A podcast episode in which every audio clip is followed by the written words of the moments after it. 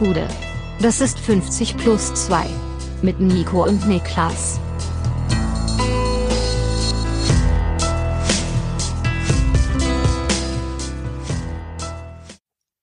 »50 plus 2 ja, doch, tatsächlich eigentlich Bundesliga-Rückblick, aber mal so richtig, denn die Bundesliga-Saison ist endgültig vorbei. Mein Name ist Nico Heimer und mir zugeschaltet, you guessed it, ist der Mann, der Deutschlands größte YouTube-Liebe zerstört hat, Niklas Levinson. den konntest du nicht ergehen lassen, ne? Nee, den muss man noch mitnehmen. Den musstest du mitnehmen. Wirklich stark gearbeitet, muss ich wirklich sagen. Shoutout an Yves, der da wirklich äh, das sehr gut gemacht hat, auch einfach ein sehr passendes Bild da, da von mir ja. dazu gefunden hat. Also wirklich, Mit so leicht lassiven äh, Blick und so, das ist so genau ja. das würde die Bildzeitung nehmen. Wenn, wenn du das auf Instagram hättest, wäre das das Bild, was die, was die Bildzeitung raussuchen würde. Also wirklich alles richtig gemacht, 10 von 10. Ja, fand ich auch. Lass mich doch mal so anfangen. Wie geht's dir, du alte Aufsteigersau?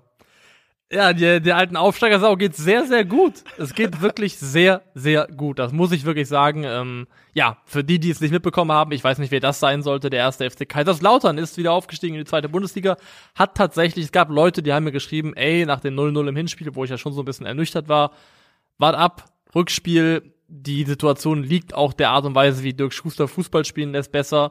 Und siehe da, es hat wirklich funktioniert also man muss fairerweise sagen, der FCK ist auch hier und da ein bisschen geschwommen. Vor allem Matteo Raab hatte bei den Ecken, die nachher Batista Meyer geschlagen hat, jedes Mal wirklich riesengroße Probleme. Aber hat dafür auch ähm, alles, was so eins gegen eins war, stark gehalten. Von daher da überhaupt kein Vorwurf. Generell, wir sind aufgestiegen, überhaupt kein Vorwurf an irgendjemanden.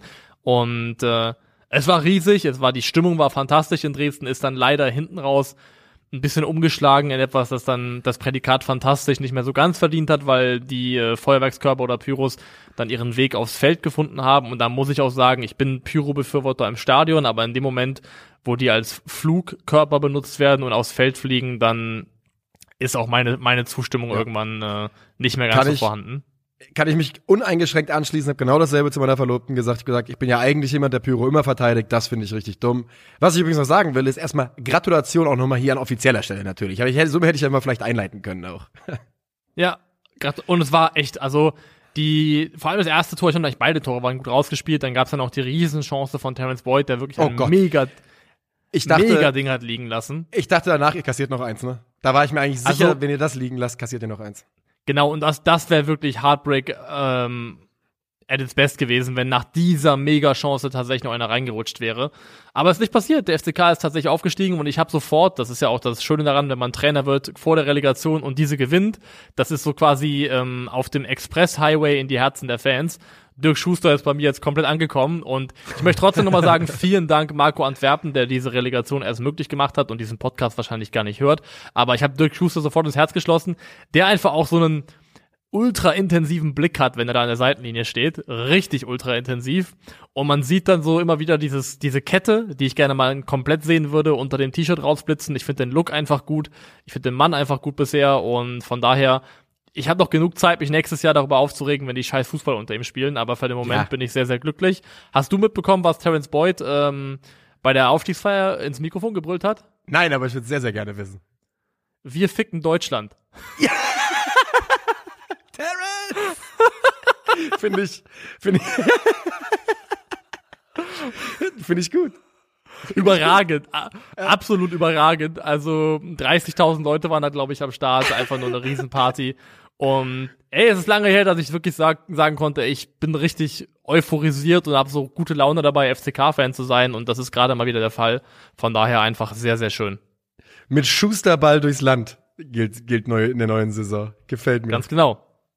Ach ja, ich finde aber auch, ähm, das ist ja kein Geheimnis, der FC Kaiserslautern gehört mal mindestens in die zweite Fußball-Bundesliga, äh, eher noch eine Etage höher in meinem Herzen. Und, ich muss mich ähm, auch schon bremsen. Ich muss mich ja, auch ja, schon bremsen, weiß. dass, das dass ich nicht so, sofort schon denke, ja, was ist denn nächstes Jahr vielleicht möglich? Mal gucken, ausgeglichene zweite Liga. Erstmal ankommen, erstmal eine hoffentlich sorgenfreie Saison spielen. Aber ich muss ganz ehrlich sagen, in meinem Kopf ist so drinne, Jahr zwei, Jahr drei, dann hoffentlich schon mal nach oben gucken. Ja. Ja. Ey, aber nee, Träumen muss da auch erlaubt sein, ganz einfach. Ähm, Gibt es jemanden, den du besonders rausheben willst aus der, aus der Mannschaft äh, in diesem, aus diesen beiden Spielen oder vor allem aus dem Rückspiel vielleicht? Aus diesen beiden Spielen, wenn ich da besonders herausheben möchte, ist eine, boah, ist eine gute Frage. ich finde, es war eigentlich ein ziemlicher Team-Effort. Mir hat Marlon Ritter unheimlich gut gefallen. Der, der ist ein auch. unheimlich äh, starker Spieler und der hat, war wirklich, wirklich wichtig. Der hat ganz stark gespielt. Hanslik hat, glaube ich, eine lange Durchstrecke hinter sich und dann, dann eben das auch zu machen, das Ding zu machen und da zu sein, war stark.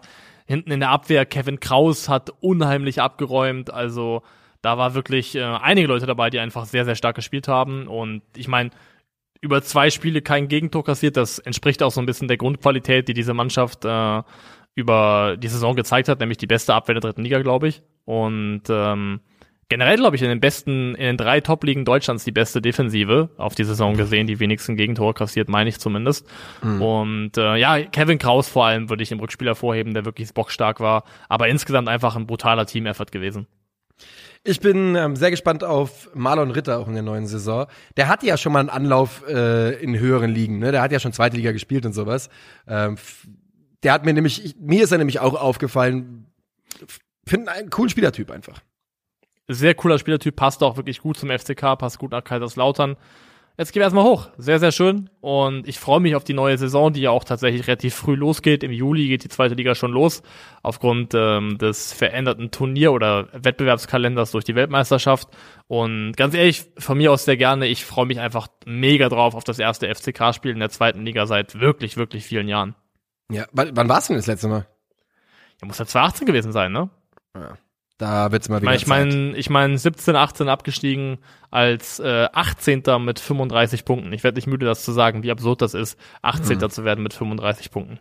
Das ist tatsächlich absurd, ja. Äh, ärgerliche Saison. Gratulation an den FCK. Eine weitere Gratulation ist angebracht für Hertha BSC. Die haben es im Rückspiel der Relegation doch tatsächlich geschafft, haben den HSV verdient in der zweiten Liga gehalten, oder? Im Rückspiel dann tatsächlich verdient, muss man sagen. Die Hertha ist anders aufgetreten, ist aggressiver aufgetreten, hat den HSV im Spielaufbau sehr gut gestört, hat da ähm, wirklich das ballbesitzlastige HSV-Spiel super gut unter, nicht unterbunden, aber unterbrochen und es denen unheimlich schwer gemacht. Hat dann die Qualität genutzt, die sie unter Felix Magath auch generell hatten, nämlich die, ähm, die Standards, die ruhenden Bälle einfach, beide Tore. Das ähm, erste nach Eckball, Plattenhardt, und das zweite dann ein direkt verwandelter Freistoß von Plattenhardt und äh, muss man fairerweise einfach gestehen, über zwei Spiele hat die Hertha sich da dann doch noch hinten raus verdient durchgesetzt. Ja, sie haben die diese Relegation wirklich behandelt wie erstes Spiel Überleben, zweites Spiel ist Endspiel und ähm, das hat funktioniert, ne? Das haben sie gut gemacht und in dieser in dem zweiten Spiel hat man doch einfach gemerkt, dass beim HSV und natürlich passiert sowas durch so ein frühes Gegentor, aber da war dann doch gut Nervosität im ganzen Spiel. Man hat irgendwie keinen Fuß mehr auf den Boden bekommen nach diesem frühen Gegentor. Nee, und du hast es, glaube ich, auch, finde ich, so atmosphärisch gemerkt, dass ähm, dass auch auf die Ränge so die die Angst einfach auf die Ränge geklettert ist, auf die ins Publikum geschlichen und dass der Support dann gar nicht mehr so da war in der Dimension, wie er vielleicht nötig gewesen wäre, weil die Fans auch mit sich und ihren eigenen Ängsten beschäftigt waren, hatte ich zumindest das Gefühl.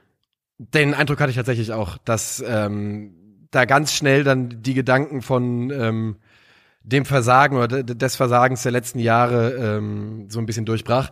Und das hat sich, ja, Mannschaft konnte quasi, weißt du, wenn es gut läuft, kann sich ja Mannschaft und Fan der, Fans da gegenseitig helfen. Vielleicht die Fans ziehen die Mannschaft raus oder vielleicht sind die Fans im Tief und andersrum, die Mannschaft holt sie wieder rein.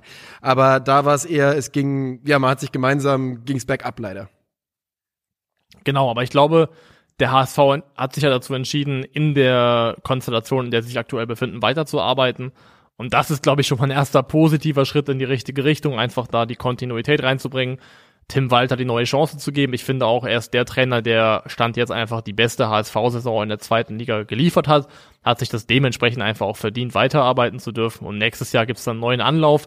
Fairer muss man auch sagen, in der zweiten Liga, die dann ausgeglichener ist und nicht da, also da werden jetzt nicht Schalke und Bremen reingeworfen, die beide einen natürlichen Anspruch haben, sofort wieder hochzugehen, sondern erstmal jetzt Bielefeld und Fürth. Und das ist dann einfach nochmal auch eine andere Qualität an Absteiger, wo der HSV vielleicht einfach nochmal auch bessere Chancen hat, sich dann auf Platz eins und zwei eventuell ähm, einzusortieren.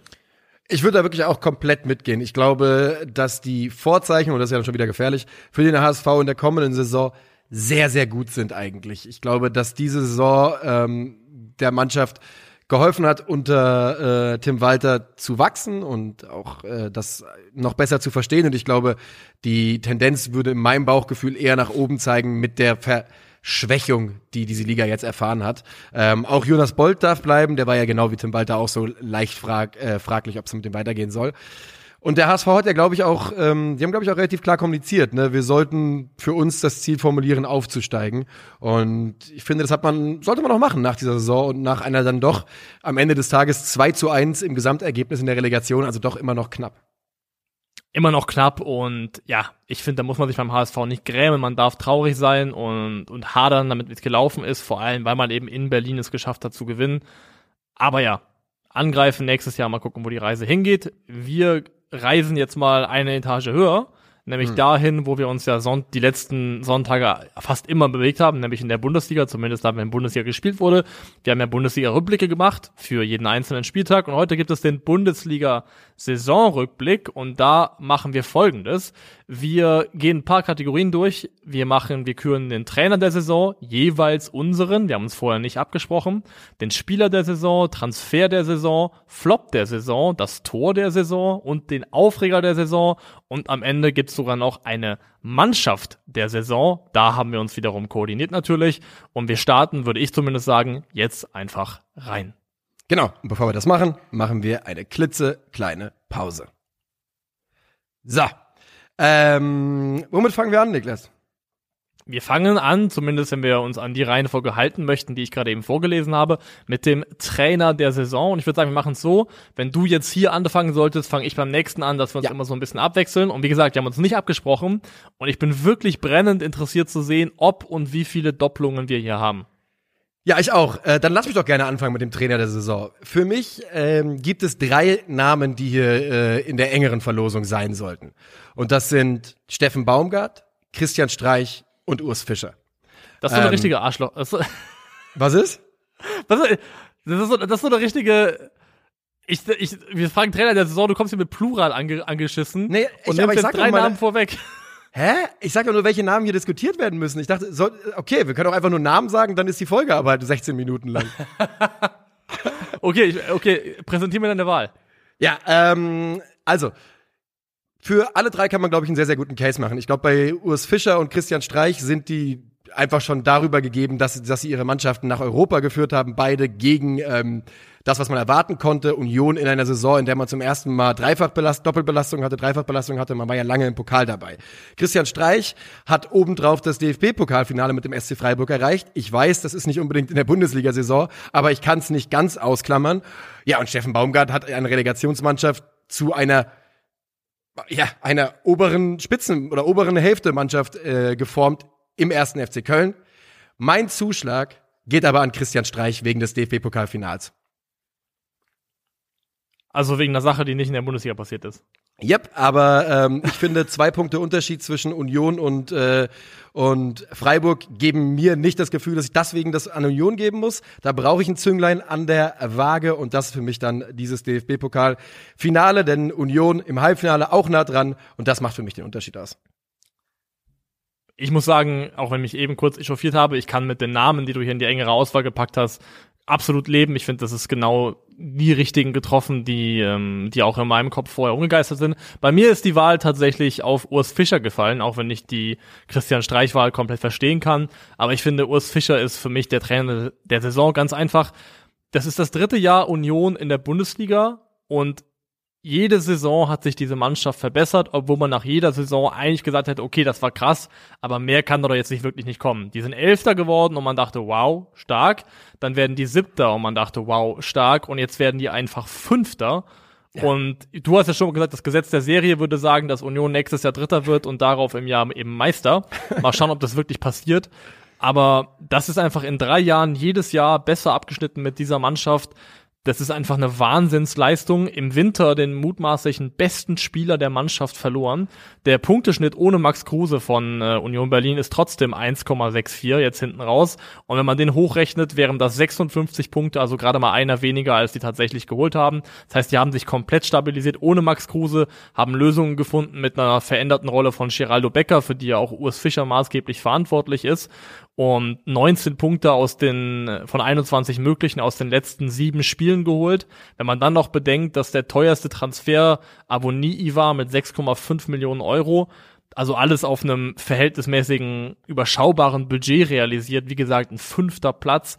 Ich finde, das kann man gar nicht hoch genug hängen und ich hoffe wirklich sehr, also wenn Urs Fischer nicht der Christian Streich von Berlin werden möchte oder von Köpenick, dann finde ich, hat der Mann mittlerweile so viel dafür getan, um sich eine Anstellung bei einem Spitzenclub zu verdienen, dass ich wirklich fast nur noch darauf warte, dass es irgendwann mal Gerüchte dazu gibt, dass Urs Fischer bei einem Team landet, das nochmal eine Etage höher anzusiedeln ist.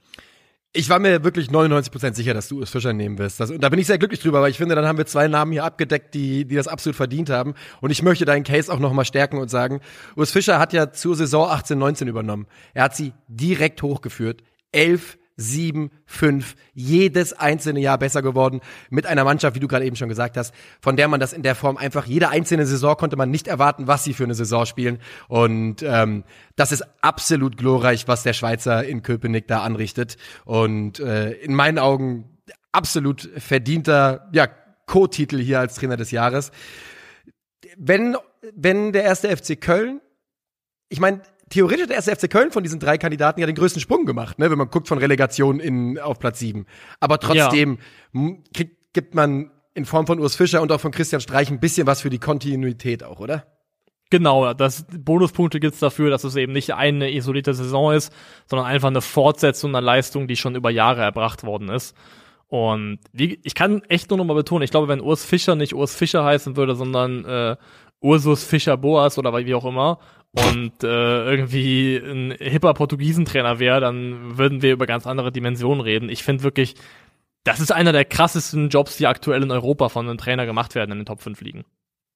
Ja, die Entwicklung von Union Berlin ist ganz eng mit diesem Namen verknüpft und äh, extrem erfolgreich und ich bin gespannt, was die da nächstes Jahr dann, nachdem sie ja, nachdem sie ja fälschlicherweise in der letzten Folge behauptet hat, sie hatten zum ersten Mal Dreifachbelastung, sie war natürlich schon in der Conference League dabei, dieses Jahr dann also Europa League und bin mir sicher, dass die Unioner uns da auch einige schöne Szenen liefern werden mit ihrem Trainer. Davon gehe ich komplett aus. Und Trainer der Saison ist, zumindest für mich, damit abgefrühstückt. Jawohl. Und dann würden wir jetzt schon zu einer Kategorie kommen, wo ich mir gut vorstellen könnte, dass wir eine erste Überschneidung haben. Das ist der Spieler der Saison. Mhm. Und da lege ich los und ich mache es kurz und schmerzlos und sage, mein Spieler der Saison ist Christopher Nkunku. ähm, ja, also Nkunku ist einer von den beiden Namen, die ich hier stehen habe und ich habe es nicht in Nkunku gegeben, obwohl ich weiß, dass er es mehr verdient hat als Toni Modest. Den habe ich. Ähm, ich habe Toni Modest für mich als Sinnbild für den Aufstieg des ersten FC Köln genommen. Er ist der große Unterschied, wenn man darauf guckt. Die haben in, die haben Relegation gespielt, dann Spieler im Wert von 23,5 Millionen verkauft und im Wert von 500.000 Euro reingebracht. Und der große Unterschiedmacher ist eben Toni Modest. That being said, Christopher Nkunku hat eine so unglaubliche Saison gespielt, dass er diesen Titel absolut verdient. Ähm, wenn man auf die reinen Statistiken guckt, kann man auch den Case dann für Modest gar nicht mehr im Vergleich machen. Trotzdem kriegt er den Award von mir. Ich finde, man muss den Vergleich auch gar nicht so ziehen und es ist ja auch eine Frage von, wie definiert man einfach Spieler der Saison und ich finde, hätten wir jetzt zum Beispiel gemacht, ähm, Steh auf Männchen der Saison, dann wäre es definitiv Modest gewesen, ja. weil ich meine, ich habe insofern angeglaubt, dass ich den Call einfach gemacht habe, weil ich so ein Gefühl hatte, dass es mit Baumgart passen könnte, aber dass es dann wirklich passiert, ist eine andere Sache und also dass Anthony Modest nochmal in sich eine, die Motivation und das, das Level findet, um 20 Tore in der Bundesliga-Saison zu machen, das war so einfach nicht zu erwarten. Und das ist eine absolute Phoenix aus der Ascheleiste die man deswegen auch, finde ich, komplett fairerweise so würdigen kann. Ich finde halt einfach, die Leistungsexplosion, die Christopher Nkunku in der Bundesliga-Saison gezeigt hat, die ist in meinen Augen fast beispiellos. Der hat in der Vorsaison sechs Tore, sechs Vorlagen gemacht in 28 Spielen, ist dabei sogar achtmal nur von, neunmal sogar nur von der Bank gekommen, also war auch gar nicht immer Starter und hat da Leistungen gebracht, wo man schon dachte, ach, der Junge ist schon echt gut, der hat schon was drauf, aber dann hat man vielleicht erwartet, okay, wenn er mal wechselt, dann reden wir über einen Transfer vielleicht so irgendwas im Korridor 40, 50 Millionen Euro, starker Spieler, viel Potenzial. Und dann geht er einfach hin ist an allen 34 Spieltagen am Start, 31 Mal in der Startelf, sammelt 20 Tore und 13 Vorlagen ein. Das heißt, er steigert sich einfach innerhalb von einer Saison um 21 Scorerpunkte.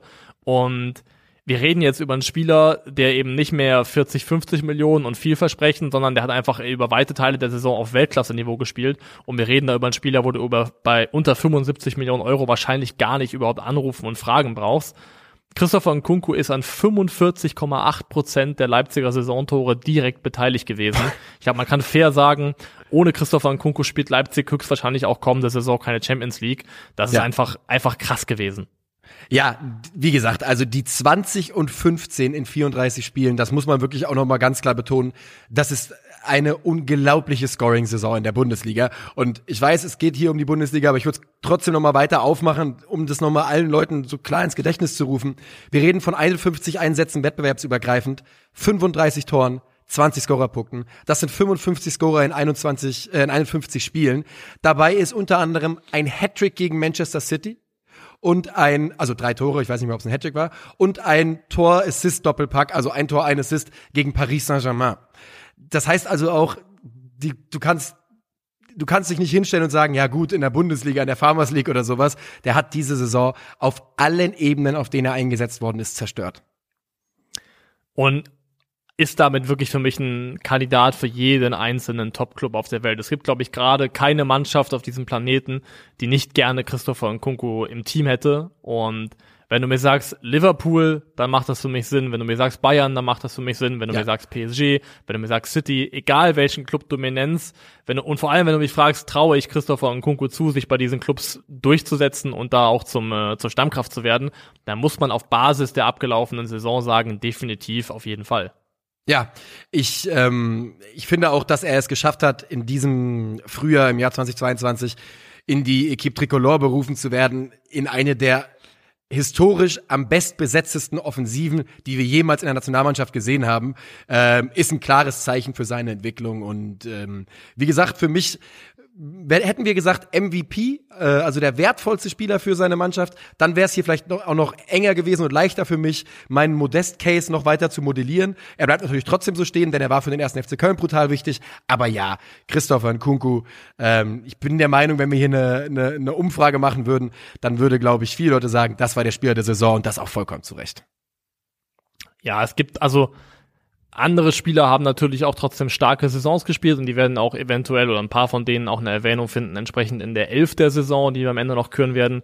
Aber also der Impact auf sein Team und auch im Verhältnis zur Restperformance der Mannschaft, da kommt, glaube ich, einfach keiner an Christopher und Kunko vorbei. So ist es höchstwahrscheinlich. Und damit haben wir den Spieler der Saison gewählt. Für Niklas ist es Christopher Nkunku, für mich Anthony Modest. Und damit sind wir beim Transfer der Saison. Und das fand ich schwierig. Ich ja? fand's, ja, ich fand's schwierig, weil es gab nicht diesen hundertprozentigen, diesen, diesen, also es gab keinen teuren Transfer, auf den man hätte gucken können, oh, der ist eingeschlagen, sondern es ist, wir sind uns eher, glaube ich, im Niedrigpreissektor unterwegs bei guten Transfers. Und ich würde es kurz machen. Für mich ist es David Raum. Ablösefrei, innerhalb von einem Jahr Nationalspieler geworden. Marktwert liegt inzwischen bei 17, 18 Millionen Euro. Das ist für mich der Transfer des Jahres. Da ist sie, unsere erste Überschneidung. Jawohl. Weil ich habe auch David Raum geholt, der ist also der Inbegriff von Niedrigpreis, weil der einfach ablösefrei gekommen ist. Klar, da wird noch ein bisschen nebenbei geflossen sein an Handgeld etc. Aber ja, erste Bundesliga-Saison, drei Tore, elf Assists, ähm, 19 Großchancen kreiert, 2,7 Keypasses pro 90 Minuten. Das sind einfach Statistiken, die absolut überragend sind.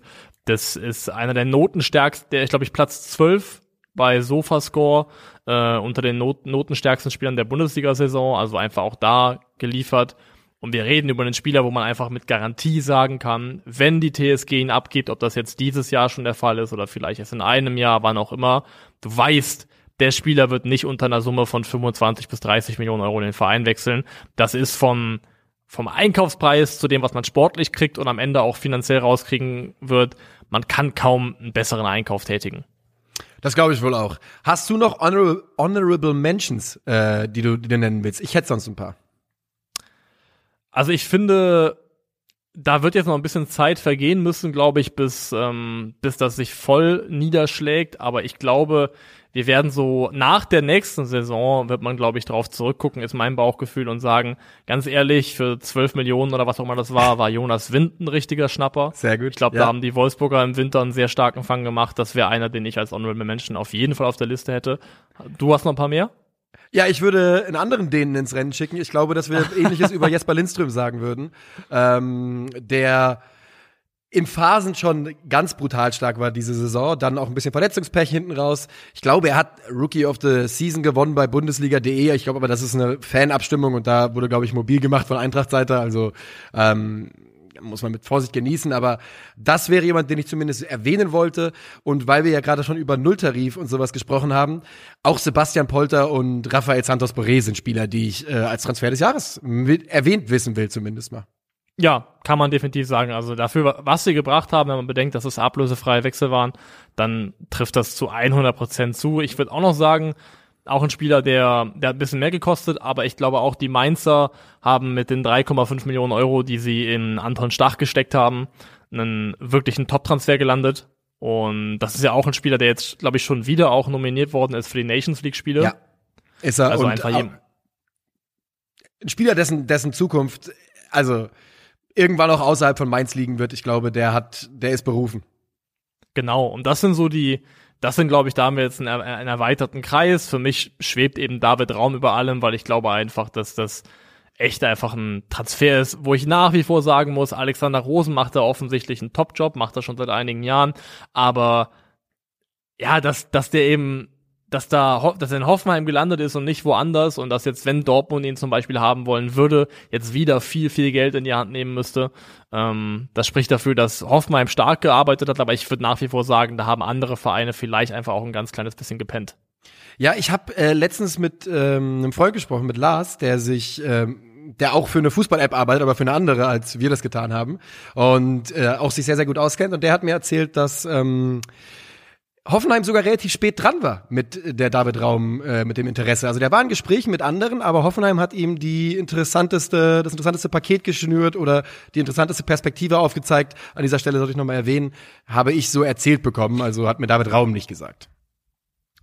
Das gute alte Hören sagen. So ist es, so ist es. Transfer des Jahres, David Raum. Und das bedeutet, Niklas, du bist dran mit dem Flop der Saison.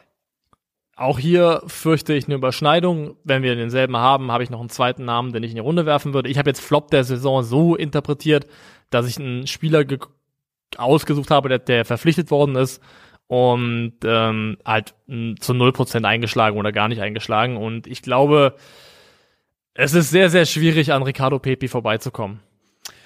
Es ist unmöglich, dran vorbeizukommen. Ähm, ich denke, man könnte vielleicht auch sowas sagen wie Sabitzer. Äh, aber ich glaube, da ist die Erwartungshaltung eine andere, wenn der FC Bayern jemanden holt für Summe X, als wenn der FCA eben 15, 16 Millionen Euro bezahlt. Ja, ich habe auch Ricardo Pepe. Ich hatte ähm, mir erstmal überlegt, hier so ein bisschen wieder mal äh, einen Keil reinzutreiben und einfach zu sagen, gut, Flop der Saison ist nicht definiert, kann auch Marc van Bommel sein, kann auch Hertha BSC sein, kann auch der VfB Wolfsburg sein. Ähm, aber ja, ich glaube, Ricardo Pepi muss es sein und ich bin, ich wirklich, also die, ganze Ricardo Pepi-Geschichte von vorne bis hinten ist schon ehrlich gesagt phänomenal. Auch, auch, dass man einfach jetzt seit Monaten wirklich fast gar nichts mehr hört über den Jungen. Ey, das ist, der ist wirklich abgetaucht. Das ist vielleicht auch gar nicht so schlecht und tut auch seiner Entwicklung vielleicht gut, dass da jetzt ein bisschen Ruhe eingekehrt ist und er da jetzt sich äh, auf die neue Saison vorbereiten kann. Und ich finde auch, das ist so der einzige Hoffnungsschimmer bei der ganzen Geschichte. Das immer noch sehr, sehr junge Alter und damit verbunden die Hoffnung, dass dieser Transfer vielleicht langfristig zumindest trotzdem noch Früchte tragen kann. Aber so einen Transfer zu tätigen für da 16, Komma irgendwas Millionen Euro in einer Situation, wo der FC Augsburg mitten im Abstiegskampf gesteckt hat und dann spielt er 475 Minuten ohne eine einzige Torbeteiligung, also keinerlei Impact, keinerlei Hilfe für diese Mannschaft. Ähm, die Saison ist glimpflich ausgegangen mit dem Klassenerhalt, aber hätte auch anders laufen können.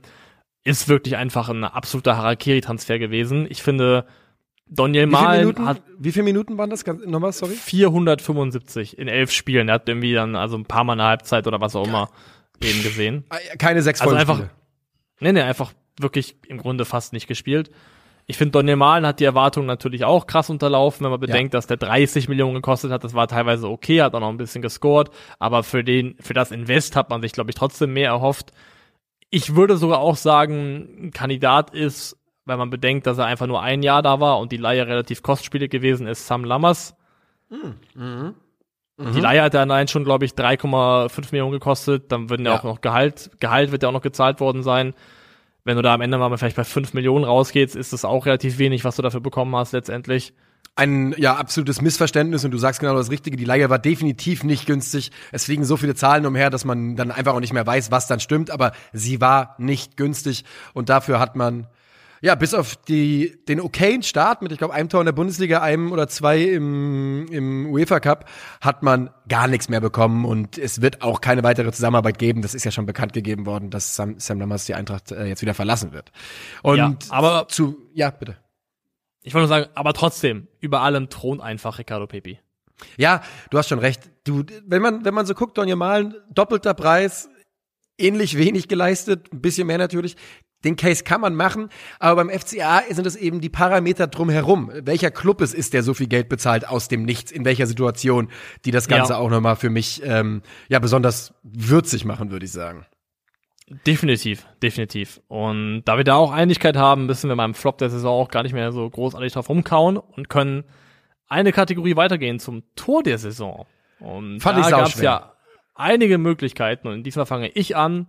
Ja. Und ähm, Führ uns mal durch. Sag doch, hast du ein, zwei Kandidaten gehabt? Wie, wie war dein Gedankengang? Nimm uns mal mit. Ja, also das Gerrit Holtmann-Tor ähm, gegen Mainz ja. ist aufgrund der individuellen Qualität einfach ein heißer, heißer Kandidat. Und der erster Sieg der Saison, auch sau wichtig für Bochum natürlich. Also habe ich auch auf meiner Shortlist.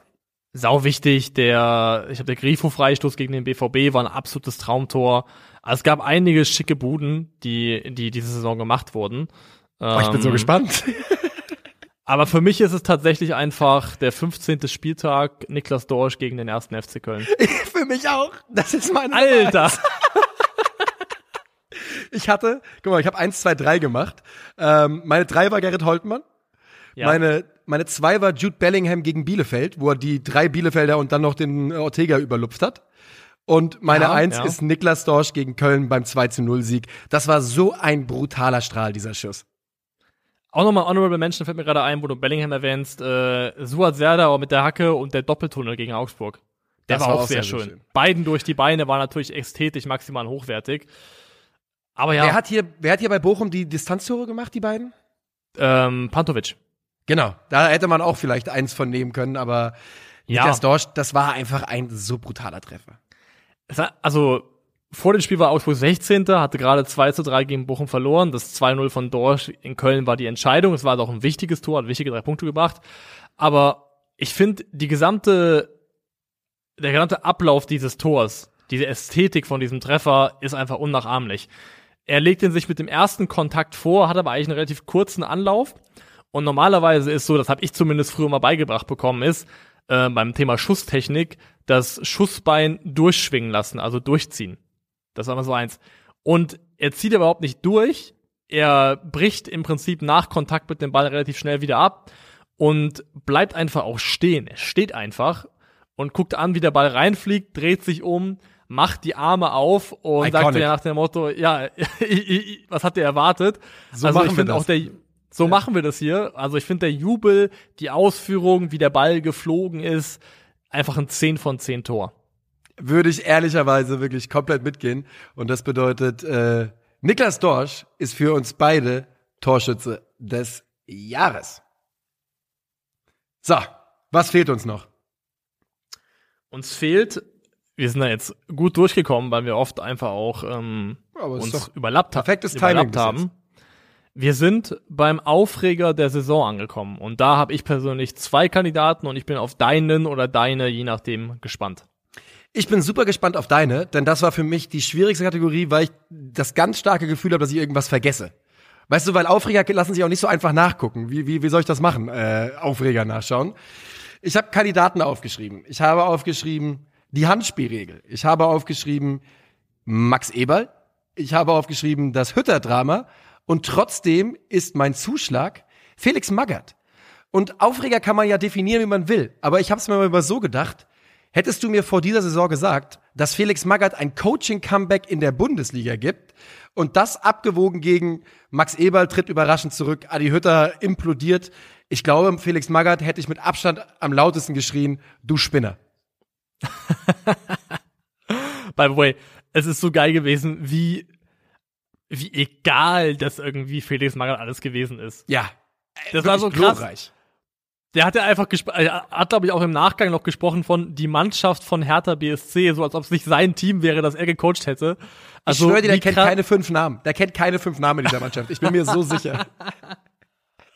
Also wie schnell der sich einfach auch offensichtlich auch komplett, also was heißt emotional distanziert, wahrscheinlich nie, nie emotional angenähert.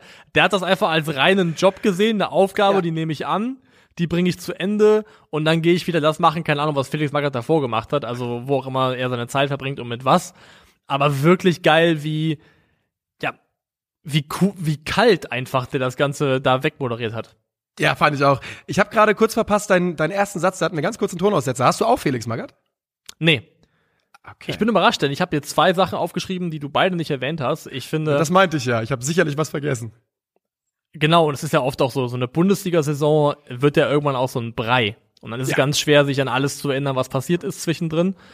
Ähm, ich finde halt, Max Eberl ist ein absolutes dickes Ding gewesen, war eine große Sache, aber wenn wir den Begriff Aufreger benutzen, dann passt der für mich nicht ganz darauf. Es war ein Schock und es war eine Überraschung, aber es war kein Aufreger für mich in dem Sinne. Und ähm, meine Nummer eins in Sachen Aufreger ist einfach der Becherwurf von Bochum. Oh, sehr guter Pick. 27. Spieltag gegen Gladbach, 0 zu 2 stand es da schon. Becherwurf, der Assistent an der Seitenlinie getroffen worden und das Spiel wurde daraufhin abgebrochen. Und ja, das war der, also das an sich hatte schon eine Aufregerdimension. Und wie das ganze Thema auch dann aber, was es für ein mediales Eigenleben entwickelt hat, das war dann nochmal was ganz, äh, auch ein Aufreger in sich. Es gab ja erstmal den VfL Bochum, der zeitweise noch überlegt hat, ob er es nicht schafft, ein Wiederholungsspiel durchzudrücken mit der Begründung, dass der Werfer das Getränk, Zitat, völlig legal erworben hätte. Ähm, Es ist ein Versuch wert. vom, vom, das ist natürlich abgeschmettert worden mit der Begründung, dass eben jeder Verein für seine Zuschauer so gesehen verantwortlich ist. Das war Aufreger und irgendwie gab es dann auch nur noch zwei Extreme. Es gab die Leute, die so getan haben, als hätte da jemand äh, eine Handgranate auf den Platz geworfen. Ja. Und es gab die, die das komplett verharmlost haben und irgendwie fand ich diese beiden Extrempole weder der einen noch den anderen wirklich sinnvoll und ich finde die Wahrheit liegt irgendwo dazwischen. Ich finde es scheiße. Ja, es, es war jetzt kein, kein Mordattentat, aber es ist trotzdem einfach ähm, eine absolute Sauerei gewesen und ich finde, auch wenn der Impact und der Schaden, der dadurch entstanden ist, vielleicht nicht so groß ist auf einer rein körperlichen Ebene, stehe ich nach wie vor dazu, dass ich finde, dass der Schiedsrichter oder das Schiedsrichtergespann richtig auf diese Situation reagiert hat. Ja, finde ich einen sehr, sehr guten Take und du hast voll, vollkommen recht. Das war genau eine von den Sachen, die ich vergessen habe und ähm, finde ich absolut gerechtfertigt, den vorne zu haben. Und generell finde ich, wir sind, äh, also vielleicht sind wir, bin ich auch einfach ein alt, alter Mann, ne? Aber ähm, diese die Diskussionen um so Thematiken, Probleme rund um die Bundesliga haben für mich schon ein bisschen irgendwie ein neues Level der Absurdität erreicht in dieser abgelaufenen Saison. Aber ich hatte das Gefühl, es war wirklich, du konntest wirklich, Sabitzer konnte einen Pass zu Upamecano spielen, ganz normalen Pass, 6000 Tweets darüber, warum Sabitzer der schlechteste Mensch der Welt ist, 6000 Tweets darüber, warum es der beste Pass aller Zeiten war. So hat sich die Saison für mich wirklich angefühlt. Ja, es ist ähm, eine Saison der Extreme gewesen, auch der extremen Meinungen. Das ist war es definitiv. Nummer zwei für mich, finde ich auch, hat auch eine Erwähnung verdient, ist die ähm, Schiedsrichterkritik von Jude Bellingham an Felix Zweier nach dem Topspiel gegen die Bayern. Auch sehr, sehr schön. Hast du Bela Retis Antwort darauf gesehen bei Manu Thiele zufällig? Nee. Ganz interessant, wie Bela Reti. Bela Reti hat ähm, Jude Bellingham quasi abgesprochen, das kritisieren zu dürfen, mit dem wunderbaren Argument, als das passiert ist, als Robert Holzer Spiele verschoben hat Ja. und Felix Zweier beteiligt war, da war Jude Bellingham ein Jahr alt und in Birmingham. Und deshalb darf er es nicht kritisieren. Da Jeder, jeder, His jeder Historiker, der über Sachen wie Genghis Khan spricht, aber nicht selbst Richtig. dabei war, ist für mich ein Fraud. Ist so. Ja, ah, nein, absolut jeder. Das bedeutet auch ganz klar, wenn es keine Leute mehr gibt, die quasi Weltkriege erlebt haben, dann darf niemand mehr jemals wieder über einen Weltkrieg reden, weil äh, war ja keiner dabei. Das ist wirklich fast. Es wird eine faszinierende Lesweise von Belareti, finde ich. Und er hat ja diese, Belareti hat ja schon eine, eine wie sagt man, eine, eine einnehmende Stimme. Also der redet und dann klingt es so, als hat das Gewicht und Richtigkeit. Und äh, da war in meinem Kopf so ein komischer Zwiespalt zwischen, diese Stimme hat recht und was redet der Mann für einen absoluten Blödsinn. Ja, nach dem Motto, also Jude Bellingham hat nicht die Fähigkeit besessen, konnte nicht nachträglich äh, das in Erfahrung bringen, was da passiert ist. Man muss dabei gewesen sein, sonst kann man. Ja. Ähm, es geht alles nur noch über First-Hand-Experience. Du kannst nichts nachlesen oder dich informieren, das geht nicht. Ja. Ähm, aber ja, das war ein Riesending, weil das war, man muss ja auch sagen, dieses Topspiel, was das wurde mäßig gut gepfiffen. Es gab definitiv strittige Entscheidungen. Hat sich ja Jude Bellingham nach dem Spiel hingestellt und gesagt, ähm, du setzt einen Schiedsrichter auf das wichtigste Spiel des Jahres an, der schon mal eine Partie äh, verschoben hat, mehr oder weniger vom Wort hat. Und dann hat noch die Frage noch gestellt, was erwartest du, what do you expect? Und ähm, er ist ja auch mit einer Geldstrafe belegt worden von, glaube ich, Pi mal Daumen 40.000 Euro als Reaktion auf diese Aussage. Aber ja, es war eine dicke Nummer, weil Felix Zweier hieß er auch dann erst, wird erstmal nicht mehr eingesetzt für Spiele gegen den BVB. In der Form hat das Wellen geschlagen und dann musste er auch nochmal Stellung beziehen und er hat ja gesagt, ähm, er habe kein Geld angenommen. Das ist ja das, die Aussage, die er getroffen hat, die ist ja gegenläufig zu dem, was, glaube ich, damals in den Akten stand. Ja. Ähm, dass da, da widersprechen sich eben die beiden Seiten, ist, glaube ich, eben auch einfach eine Aussage gegen Aussagegeschichte, weil ich, weil ich glaube ich, Heutzer das war, der gesagt hat, dass eben, ich habe zwei Jahr 300 Euro bekommen hat dafür genau, eine Partie, um äh, strittige Entscheidungen äh, gegen Wuppertal zu vermeiden, meine ich, war das die stehen sich gegenüber. Aber ja, was diese Aussage von diesem Teenager für einen Ripple-Effekt hatte, der war schon wirklich krass. Ja, das stimmt. Und ähm, ja, auch ein so großer Effekt, dass wir eben wir das Thema hier gerade wieder aufgreifen und Manu Thiele in seinem Talkformat es wieder aufgegriffen hat. Also das ist schon äh, eine Thematik gewesen, du hast vollkommen recht, die wir so noch nicht hatten. Du hast gerade eben gesagt, so eine Bundesliga-Saison wird irgendwann zu einem bisschen so einem Brei. Wie hat uns denn der Brei diese Saison geschmeckt? Eins bis zehn. Ich weiß auch, wir sind beide nicht vorbereitet, aber ich finde, das kann man hinten raus noch machen. Was hat uns die Bundesliga-Saison gefallen, nicht so gut gefallen? Was machen wir daraus? Ich finde es gut, dass du es noch sagst, weil eigentlich hatte ich, ich hatte auch in der Vorbereitung noch den Gedanken, ich denk dran, Nico noch vorzuschlagen, dass wir die Saison noch bewerten von eins bis zehn, Weil ich glaube, das haben wir letztes Jahr noch in Sektion Radioverbot gemacht. Weißt du noch? Könnte sein. Könnte sein, ich weiß es nicht mehr, nein. Doch, da haben wir, we weißt du nicht mehr, der Bundesliga-Rückblick, wo, wo wir beide und Benny dabei waren und Benny einfach komplett diesen Depri-Film geschoben hat nach dem Schalke-Abstieg? Doch, ich erinnere mich, ja. Und diese Saison, die Saison irgendwie eine minus fünf von zehn war und alles war komplett scheiße? Ja, ich erinnere mich. da haben wir das, glaube ich, auch gemacht. Ich weiß nicht, ob es Schulnoten war oder eins von zehn. Ähm, wie, was war das für eine Saison? Ich glaube, für mich war das eine eine 7. Das ist hoch. Für mich wäre es, also eine 5 hatte ich mir jetzt gedacht. Absolut durchschnittlich und meine Tendenz wäre sogar vielleicht in Richtung 4. Ähm, bedingt durch was? Also klar, für die Eintracht war es eine scheiß Saison auf Ja, ähm, ich, auf ehrlicherweise, ich kann es ganz einfach Bundesliga? sagen. Ganz einfach fand ich das, ich fand die Konferenzen die meisten einfach saukacke zu gucken und irgendwie ist das für, spielt das für mich eine super große Rolle leider. Das kann ich mich nicht von frei machen.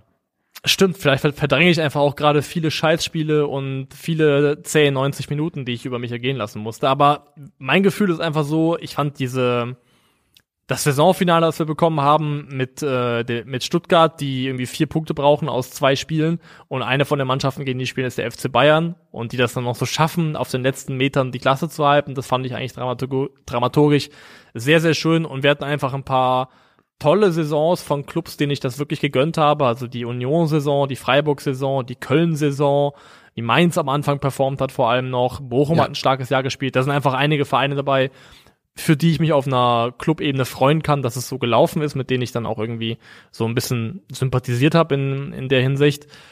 Was halt bei mir dafür sorgt, dass es jetzt nicht oben, weiter oben anklopft, ist, glaube ich, einfach die Tatsache, dass es mal wieder keinen wirklichen Meisterschaftskampf gab, dass es relativ offen ist, dass die vier, die Champions League spielen, leider auch die vier sind, die das schon häufiger gemacht haben. Ähm, inklusive ja. eines Clubs, den ich da am liebsten gar nicht dabei hätte, aber müssen wir jetzt nicht weiter vertiefen. Und wenn ich so drüber nachdenke, glaube ich, muss ich eins runtergehen und sagen, es ist eine 6 von 10. Guck mal, ich habe eine 5 von 10, du eine 6 von 10. Ich glaube, damit fahren wir ganz gut. Für mich ist es halt auch, du sagst es, der Meisterschaftskampf war keiner. Platz 18 war von Anfang an abonniert. Platz 17 wurde dann auch in den letzten Wochen sehr, sehr deutlich. Dann ging es nur noch um die, äh, darum, wer in der Relegation spielt. Und äh, irgendwie, weißt du, 5 von 10 ist ja auch in Ordnung. Nächste Saison sind dann Schalke und Bremen wieder dabei. Da, glaube ich, ähm, sehen wir dann, ja, da sehen wir dann, glaube ich, eine sehr, sehr spannende Saison nochmal und äh, bin gespannt, was da rauskommt. Wir können sagen, dass wir Stand jetzt, wir werden noch ein bisschen weitermachen. Wann gehen wir in die Sommerpause? Mitte Juli. Nee, Juni. Juni. ja, Mitte Juni. Ich ähm, glaube, lass mich mal gerade nachschauen. Ich meine, wir machen weiter bis Sonntag, der 12. Juni. Bist du noch da? Ich bin da. Also, ist also vielleicht hätten wir oft die eher besprechen sollen, wann wir nochmal in Pause gehen. Aber Oder weißt du, wir können, auch sagen, wir tweeten's. Wir können einfach sagen, babababab, nichts gesagt, wir tweeten's raus. Ja, aber ich leg mich fest, wir, wir machen noch bis Sonntag, den 12. Juni weiter und sind dann erstmal vier Wochen in Sommerpause und melden uns dann nach vier Wochen sonntags wieder zurück. Und dann ist also einiges schon passiert. Wir werden dann richtig schön in die Transferschose reingehen. Wir werden Vorschauen machen und was auch immer. Aber wir sind ja jetzt auch noch nicht durch, denn wir haben ja immer noch unsere elf der Saison zu küren. Stimmt, oh Gott, Entschuldigung. Das, also die, die, quasi, ihr könnt jetzt im Kopf, könnt ihr den Podcast umschneiden und das, was jetzt gerade passiert ist, ganz ans Ende packen. Jetzt kommt die elfte ja. Saison, präsentiert von Niklas Levinson. Ach so, ich dachte, wir machen daraus ein Shared Effort, aber ich kann es auch alleine machen. Das ist für Gerne. mich vollkommen okay. Ins Tor haben wir Jan Sommer gestellt. Seine Mannschaft hat nicht wahnsinnig gut abgeschlossen. Sie haben viele, viele Gegentore kassiert, aber ich glaube, wenn man, wenn man die einzelnen Spiele von Borussia Mönchengladbach gesehen hat, dann muss man einfach zum Schluss kommen, dass ohne Jan Sommer das eine viel, viel dramatischere, schlimmere Saison hätte werden können. Und der hat ein ums andere Mal 10 von 10 Leistungen gezeigt und ist deswegen ja. für mich vollkommen verdient in der Elf der Saison. Ja, finde ich auch. Jan Sommer äh, mit Abstand der beste Gladbacher in dieser Saison. Innenverteidiger-Duo. Einmal Willi Orban. Leipzig stellt, glaube ich, jetzt am Ende hinten raus die beste Defensive der Bundesliga. Aha. Müsste es sein, glaube ich, gemeinsam mit den Bayern mit 37 Gegentoren. Dann ist es auch irgendwie konsequent, da jemanden dabei zu haben. Neben ihm der Neudortmunder ähm, Nico Schlotterbeck. Nico Schlotterbeck, der sich das auch, glaube ich, komplett verdient hat, der 100%. auch im DFB-Pokalfinale wahnsinnig gut gespielt hat. Klar, auch das ist nicht Bundesliga, aber da sind wir uns, glaube ich, auch ziemlich, ziemlich einig. Linke Defensivseite, unser Transfer der Saison. Ähm, David Raum, drei Tore, elf Vorlagen, ein Wahnsinns-Impact gehabt, unheimlich wichtig gewesen für Hoffenheim, Nationalspieler geworden. Hinten rechts, diese Saison, glaube ich, komplett ohne Vorlagen geblieben, aber trotzdem unheimlich wichtig für das Unionsspiel, Kapitän und auch stellvertretend für die Leistung dieser Mannschaft, Christopher Trimmel, der auch wirklich als, als Anführer mir häufig aufgefallen ist diese Saison. Als jemand, der die Mannschaft mitreißt und redet und kommuniziert. Guter Mann. Sehr, sehr guter Mann. Das, äh, da sind wir uns auch einig. Natürlich sind wir uns einig, wir haben uns auf die Mannschaft geeinigt. Ich muss, glaube ich, nicht betonen, dass wir uns einig geworden sind. ähm, wir spielen in einem 4-3-3 und haben dann auf den zentralen Mittelfeldpositionen einmal Joshua Kimmich, muss dabei sein. Also ist, glaube ich, auch der notenstärkste und wenn nicht, dann einer der notenstärksten Spieler, die ähm, die, die Bundesliga aufzuweisen hatte, einfach auch wirklich stark gewesen und hat sich das absolut verdient. Er hat nicht Sechser gespielt, aber ich finde, wir können keine elfte Saison machen ohne einen FC-Spieler und dementsprechend mit dabei ist hier Jonas Hector, der das aber auch sicherlich kann. Ja, und davor auf der auf der Zehner-Position, wenn man so möchte, Marco Reus tatsächlich. Marco Reus hat auch viel abbekommen und viel Kritik abbekommen. Aber wenn man einfach mal am Ende auf die nackten Zahlen schaut, hat Marco Reus eine Bundesliga-Saison gespielt. Erstmal, wo man sagen muss, verhältnismäßig verletzungsfrei. Ähm, 29, in 29 Spielen gestartet. Das ist nicht immer so gewesen. Neun Tore, zwölf Vorlagen, also 21 Scorerpunkte ist einfach auch sehr, sehr stark. Und klar, wir sind uns alle einig, es war eine scheiß Dortmunder Saison im Verhältnis, aber du kannst nicht eine elfte Saison haben ohne einen einzigen Spieler vom Tabellenzweiten. Und der hat, ähm, der hat nicht nur die zwölf Vorlagen, der hat auch, ich glaube, die meisten Elfmeter rausgeholt in dieser Bundesliga-Saison. Meisten oder zweitmeisten, also irgendwie vier Stück oder so. Oder möchte ich gerade mal kurz gucken, ob ich das eventuell sogar nachschauen kann. Ähm, also auf Transfermarkt habe ich es gerade offen, hat er 17, 17 Vorlagen bekommen, was dann wohl fünf äh, heißen würde. Also Penalty One laut Sofascore drei. Also drei Elfmeter rausgeholt, aber auf jeden Fall ein paar noch mit rausgeholt.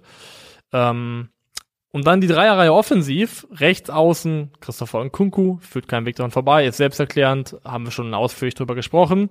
Linke Seite Musa Diaby, der muss drin ja, sein. Also ich glaube, wenn er nicht, sich nicht verletzt hätte, hätten wir wahrscheinlich eine elfte Saison gehabt, in der Florian Wirtz mit dabei gewesen wäre. Was meinst du? Ja, das, das kann schon absolut sein.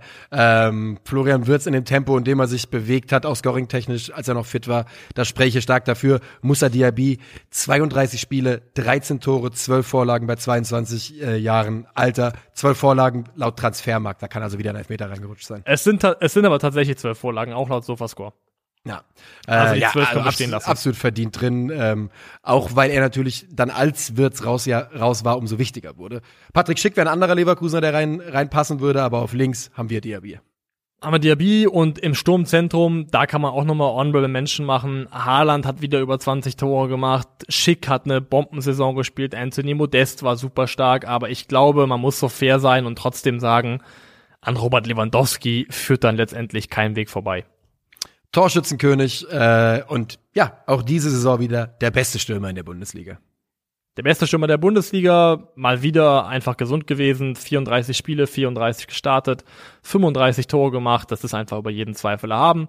Zum Abschluss noch einmal im Schnelldurchlauf. Sommer, Schlotterbeck, Orban, rechts Trimmel, links Raum, auf der 8 Hector und Kimmich, davor Marco Reus, Dreieroffensive Musa Diaby, Robert Lewandowski und Christopher Kunku. Und wenn ihr meint, wir haben jemanden unterschlagen und vergessen, dann äh, ja, könnt ihr uns das gerne mitteilen. Also mir zumindest auf Twitter oder wo auch immer. Und ansonsten ist das unsere Elf der Bundesliga-Saison 2021-22. Und das ist auch die Folge 50 plus 2 vom 26. Mai 2022. Wir verabschieden uns für heute, würde ich sagen, und hören uns am Sonntag wieder. Ist das korrekt, Niklas? Das ist korrekt und nochmal die Betonung, weil es letztes Mal schon mal nach dem letzten Bundesliga-Rückblick Verwirrung gab. Nein, noch ist nicht Sommerpause. Wir machen noch weiter. Es wird noch ein paar Folgen geben. Der 12. Juni, da kommt noch eine Folge raus und danach ist erstmal Ruhe. Bis dahin, macht es gut. Auf Wiedersehen. Ciao.